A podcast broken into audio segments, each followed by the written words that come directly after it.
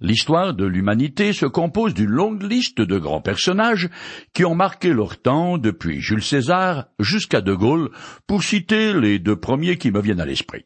En parallèle, l'Éternel a choisi des hommes pour des tâches spécifiques ou avec qui il a scellé une alliance dans un but précis. Il avait toujours pour objectif de venir en aide à une humanité à la dérive.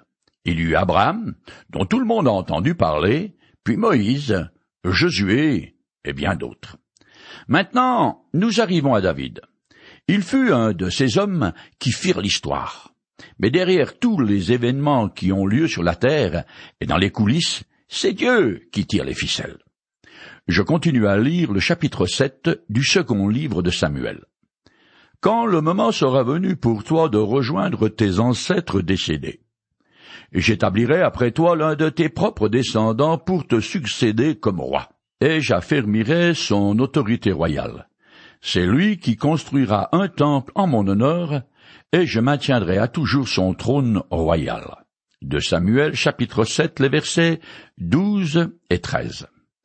Contrairement à ce qui s'est passé pour Saül, le premier roi d'Israël, la royauté sera conservée par David, son fils Salomon lui succédera et bâtira le temple de Jérusalem.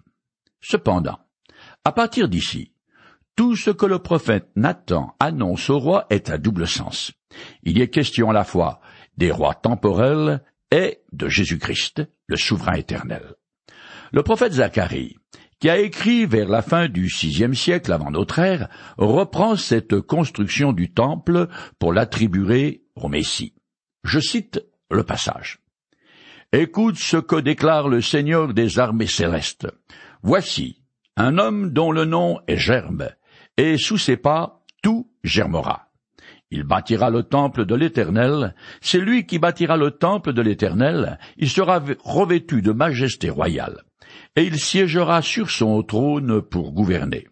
Il sera aussi prêtre sur son trône. Il y aura une pleine harmonie entre les deux fonctions. Zacharie chapitre 6, les versets 12 et 13. Dans ce passage, il est question d'un temple spirituel, c'est-à-dire de l'Église établie lors de la Pentecôte et qui sera présente auprès du Christ durant le millénium, son règne de mille ans sur terre. Le Messie exercera alors la double fonction de roi et de grand prêtre. Aujourd'hui, Jésus n'a pas encore été officiellement sacré roi sur la terre, mais cela fait maintenant presque deux mille ans qu'il est le grand prêtre dans le royaume des cieux. Après sa mort sur la croix, il est monté au ciel pour s'offrir lui-même à l'éternel Dieu son Père, comme l'agneau de Dieu, le sacrifice parfait pour le bénéfice de tous les croyants. Le temple spirituel, dont parle le prophète Zacharie n'est évidemment pas construit de pierres physiques, mais il est constitué de l'ensemble des chrétiens, de ceux qui ont placé leur confiance en Jésus-Christ. L'apôtre Pierre y fait lui-même aussi allusion dans une de ses lettres, je cite le passage. Puisque vous êtes, vous aussi, des pierres vivantes, Édifiez-vous pour former un temple spirituel et pour constituer un groupe de prêtres consacrés à Dieu, chargés de lui offrir des sacrifices spirituels qui pourra accepter favorablement par Jésus-Christ. 1 Pierre chapitre 2 verset 5. Je continue le texte. Je serai pour lui un père, et il sera pour moi un fils. S'il fait le mal, je me servirai d'homme pour le corriger par des coups et des châtiments. Mais je ne lui retirerai jamais ma faveur, comme je l'ai retiré à Saül, que j'ai écarté pour te faire place. De Samuel, chapitre 7, les versets 14 à 15. Dans le Proche-Orient ancien, et cela partout, au moment de son intronisation, le nouveau roi devenait, par adoption, le fils du Dieu du peuple en question. Il en fut de même en Israël. Le royaume de David était considéré comme le royaume de Dieu, car Israël était une théocratie. Pour moi, occidental, vivant au XXIe siècle, ce concept est difficile à saisir. Pourtant, dans le Nouveau Testament, quand on lit les évangiles, aussi bien Jean-Baptiste que Jésus-Christ commencent leur prédication en disant Repentez-vous car le royaume de Dieu est proche. Matthieu chapitre 3, verset 2 et chapitre 4, verset 17. C'est bien la preuve que ce royaume que Jésus annonçait à ses contemporains était bel et bien celui qu'en tant que Messie il avait hérité de David. Israël étant une théocratie, son roi était donc adopté par l'Éternel comme son héritier au moment de son ascension au trône. C'est à ce titre qu'il avait le droit de régner sur le royaume. Le prophète Nathan rapporte les paroles de l'Éternel. Je cite je serai pour lui un père, et il sera pour moi un fils. Cette promesse de l'oracle vise en premier lieu David, mais aussi ses successeurs sur le trône de Juda. Cependant, elle sera également appliquée à Jésus-Christ aussi bien par des prophéties de l'Ancien Testament que par le Nouveau Testament. Hébreux chapitre 1 verset 5. Le Messie est non seulement fils de David, par Marie, sa mère, et par son père adoptif, mais encore fils de Dieu par nature. À ce titre, il est bien plus digne que tout autre représentant de la dynastie de David de régner sur le royaume de Dieu. Jésus-Christ est donc roi légitime par sa naissance physique et par sa nature divine, mais il l'est également par sa résurrection, car le jour de Pâques, il a été intronisé roi du peuple de Dieu, c'est-à-dire de l'ensemble de ceux qui placent en lui leur confiance, alors que sous l'ancienne alliance, l'adoption royale était le privilège des descendants de David. Sous la nouvelle alliance, elle est étendue à tous les croyants. Je cite un passage tiré du Nouveau Testament. Je serai pour vous un père, et vous serez pour moi des fils et des filles, dit le Seigneur, le Tout-Puissant.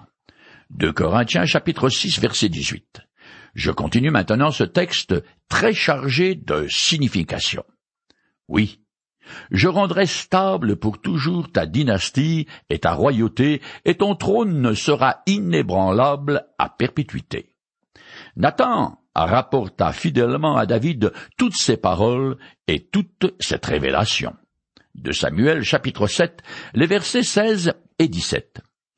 L'affirmation relative à un royaume éternel rattaché à la maison de David ne peut évidemment concerner que Jésus-Christ. Cette promesse fait partie de l'alliance que l'Éternel avait déjà conclue avec Abraham, comme quoi il serait le père de rois à venir. Je cite le passage. Je multiplierai à l'extrême le nombre de tes descendants, et je te donnerai d'être à l'origine de diverses nations. Des rois même seront issus de toi. Et Dieu lui dit, Je suis le Dieu Tout-Puissant. Sois fécond et aie de nombreux descendants. Une nation et même tout un ensemble de peuples seront issus de toi. Tu auras pour descendants des rois. Genèse chapitre 17 verset 6 et Genèse chapitre 35 verset 11. L'affirmation relative à un royaume éternel est rattachée à la dynastie de David. Avait aussi été faite à Judas, l'arrière-petit-fils d'Abraham et l'ancêtre fondateur de cette tribu. Je cite le passage. Le sceptre ne s'écartera pas de Judas, et l'insigne de chef ne sera pas ôté d'entre ses pieds jusqu'à la venue de celui auquel il appartienne et à qui tous les peuples rendront obéissance. Genèse chapitre 49 verset 10. Cette annonce divine faite par Nathan au roi David a constitué la source d'inspiration de nombreuses prophéties et a fortement marqué l'espérance messianique d'Israël. Tous les écrivains de l'Ancien comme du Nouveau Testament ont très bien compris la fabuleuse promesse que l'Éternel avait faite à David par le biais du prophète Nathan. Voici par exemple ce qui est écrit dans un psaume. Éternel, tu as déclaré, j'ai contracté une alliance avec mon élu, à David, mon serviteur, j'ai fait un serment. Je maintiens ta dynastie pour l'éternité, et j'affermirai ton trône au siècle des siècles. Je lui garderai toujours toute ma faveur, et je lui garantirai ma fidèle alliance. Je maintiendrai pour toujours sa postérité, et son trône durera autant que les cieux. Mais je ne renierai pas mon amour pour lui. Je ne démentirai pas ma fidélité, non, car je ne trahirai jamais mon alliance et je ne reviendrai pas sur ce que j'ai dit. Un jour, j'ai fait le serment, par ma sainteté. Non, je ne pourrai jamais mentir à David. Sa lignée subsistera éternellement, et son trône devant moi sera comme le soleil. Comme la lune, à toujours, il se maintiendra. Là-haut, le témoin céleste en est le garant. Psaume 89, les versets 4 et 5. Psaume 29, verset 30. Psaume 34, verset 38. Le Christ est le seul dont le règne est éternel. Il est aussi le Seigneur auquel Dieu a remis les pleins pouvoirs dans le ciel et sur la terre. C'est d'ailleurs sur de telles paroles que se termine l'Évangile selon saint Matthieu. Je les cite. Alors Jésus parla ainsi à ses disciples. J'ai reçu tout pouvoir dans le ciel et sur la terre. Allez donc dans le monde entier. Faites des disciples parmi tous les peuples, baptisez-les au nom du Père, du Fils et du Saint-Esprit, et apprenez-leur à obéir à tout ce que je vous ai prescrit. Et voici, je suis moi-même avec vous tous les jours, jusqu'à la fin du monde. Matthieu chapitre 28, verset 18. L'apôtre Paul, dans une de ses lettres, souligne lui aussi et à plusieurs reprises la suprématie totale du Christ. Je le cite.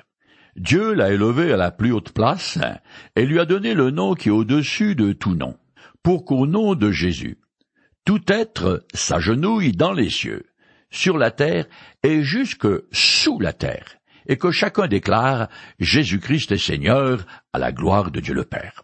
Philippiens chapitre 2, les versets 9 à 11. Je continue le texte du chapitre 7 du second livre de Samuel. Alors le roi David alla se placer devant l'Éternel et lui adressa cette prière. Seigneur éternel, qui suis-je et qu'est donc ma famille pour que tu m'aies fait parvenir où je suis? Et comme si ce n'était pas déjà suffisant à tes yeux, Seigneur éternel, voilà que tu fais encore à ton serviteur des promesses pour l'avenir lointain de sa dynastie. Seigneur éternel, cela sied-il à un humain que pourrais-je te dire de plus, Seigneur éternel? Tu connais toi-même ton serviteur. C'est parce que tu l'as promis et que tu as décidé ainsi que tu as accompli ces grandes choses, et qu'en plus tu les as révélées à ton serviteur. Que tu es grand, éternel Dieu. Il n'y a personne comme toi. Il n'existe d'autre Dieu que toi. C'est vraiment tout ce que nous avons entendu dire. De Samuel, chapitre 7, les versets 18 à 22 en réponse à cette promesse de l'Éternel à son égard. David se rend au tabernacle pour prier. Il vient adorer, rendre grâce à Dieu et le louer pour sa bonté. Il se sent tout petit devant lui et va l'appeler à cette reprise Seigneur éternel, alors qu'il se nomme lui-même dix fois ton serviteur. L'immensité de l'Éternel et sa bienveillance souveraine envers lui confondent le roi. Alors David adopte la seule attitude qui soit juste, il s'humilie devant lui, reconnaissant la grandeur de la promesse qui lui est faite. Il faut bien garder à l'esprit que ce n'est pas parce que David est quelqu'un de très bien qu'il a été choisi pour être à la tête d'une dynastie éternelle. C'est vrai qu'il avait un cœur pour Dieu, une passion pour lui, mais comme on le verra, c'était aussi un sale bougre. Il va se rendre coupable d'adultère et de meurtre. L'Éternel a choisi David en vertu de lui-même. Un point, c'est tout. Je continue le texte. Y a-t-il une seule nation sur la terre qui soit comme Israël, ton peuple, que des dieux soient allés libérer pour en faire leur peuple et leur rendre célèbre en accomplissant pour eux, et en faveur de ton pays des choses grandes et redoutables.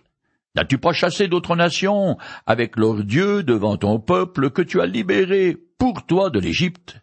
Tu as établi ton peuple Israël comme ton peuple pour toujours. Et toi, Éternel, tu es devenu son Dieu. De Samuel chapitre 7, les versets 23 et 24.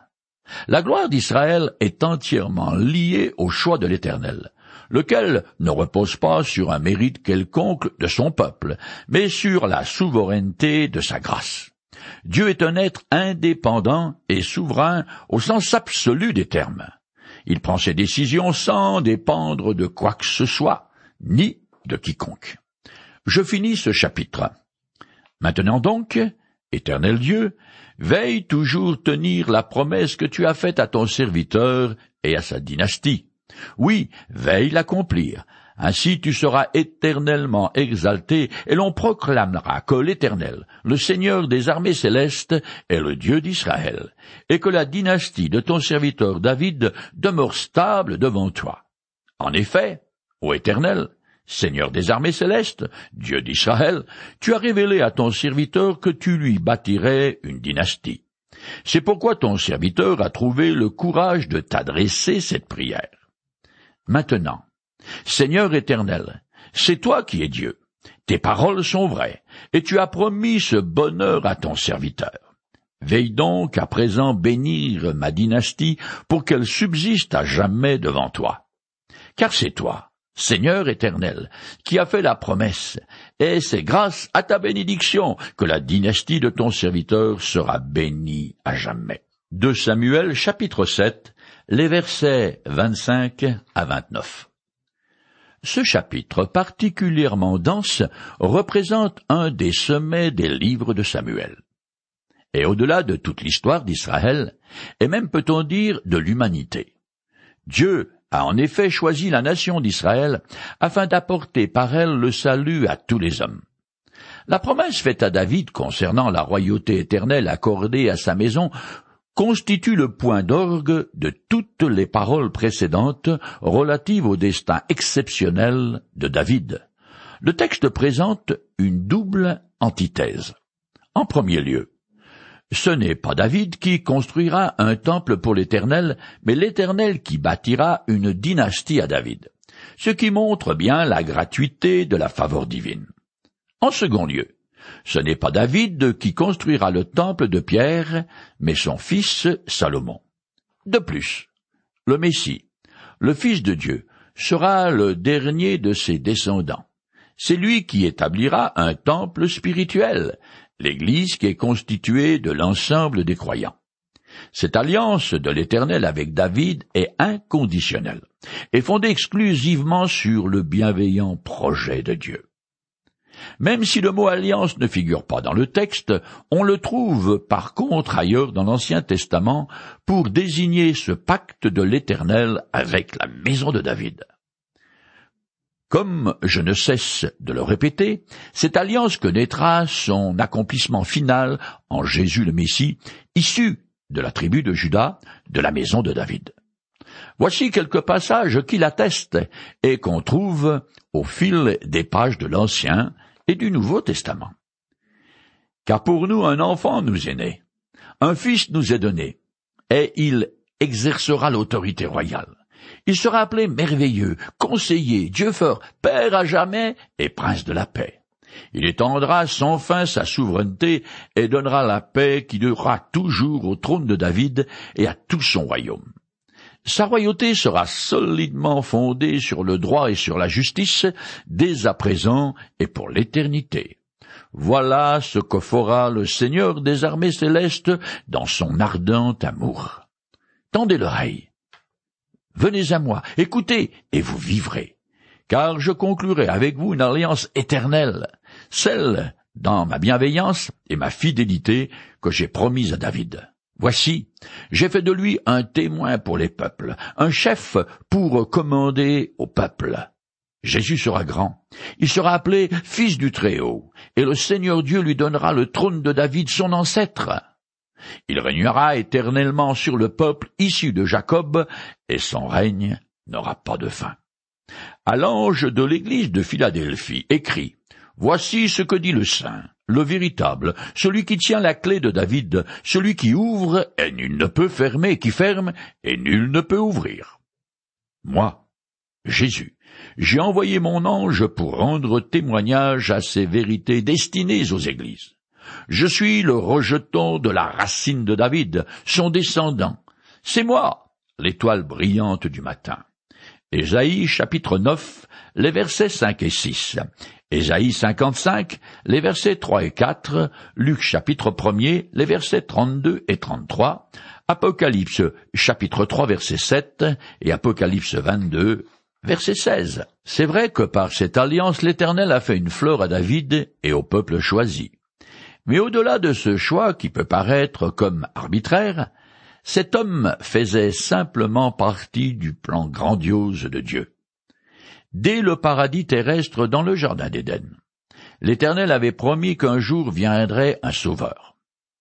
Aussi important soit-il, David n'était simplement qu'un intermédiaire parmi d'autres dans la longue lignée d'hommes et de femmes qui conduirait jusqu'à Joseph et Marie, les parents du Messie. C'est lui le personnage essentiel en ce qui concerne l'humanité, vous et moi en particulier. Car comme l'écrit l'évangéliste Luc, il n'y a de salut en aucun autre, car il n'y a sous le ciel aucun autre nom qui ait été donné parmi les hommes par lequel nous devions être sauvés. Acte chapitre 4 verset 12. C'est Jésus-Christ qui offre la vie éternelle à tous les êtres humains qui lui font personnellement confiance. Encore faut-il l'accepter.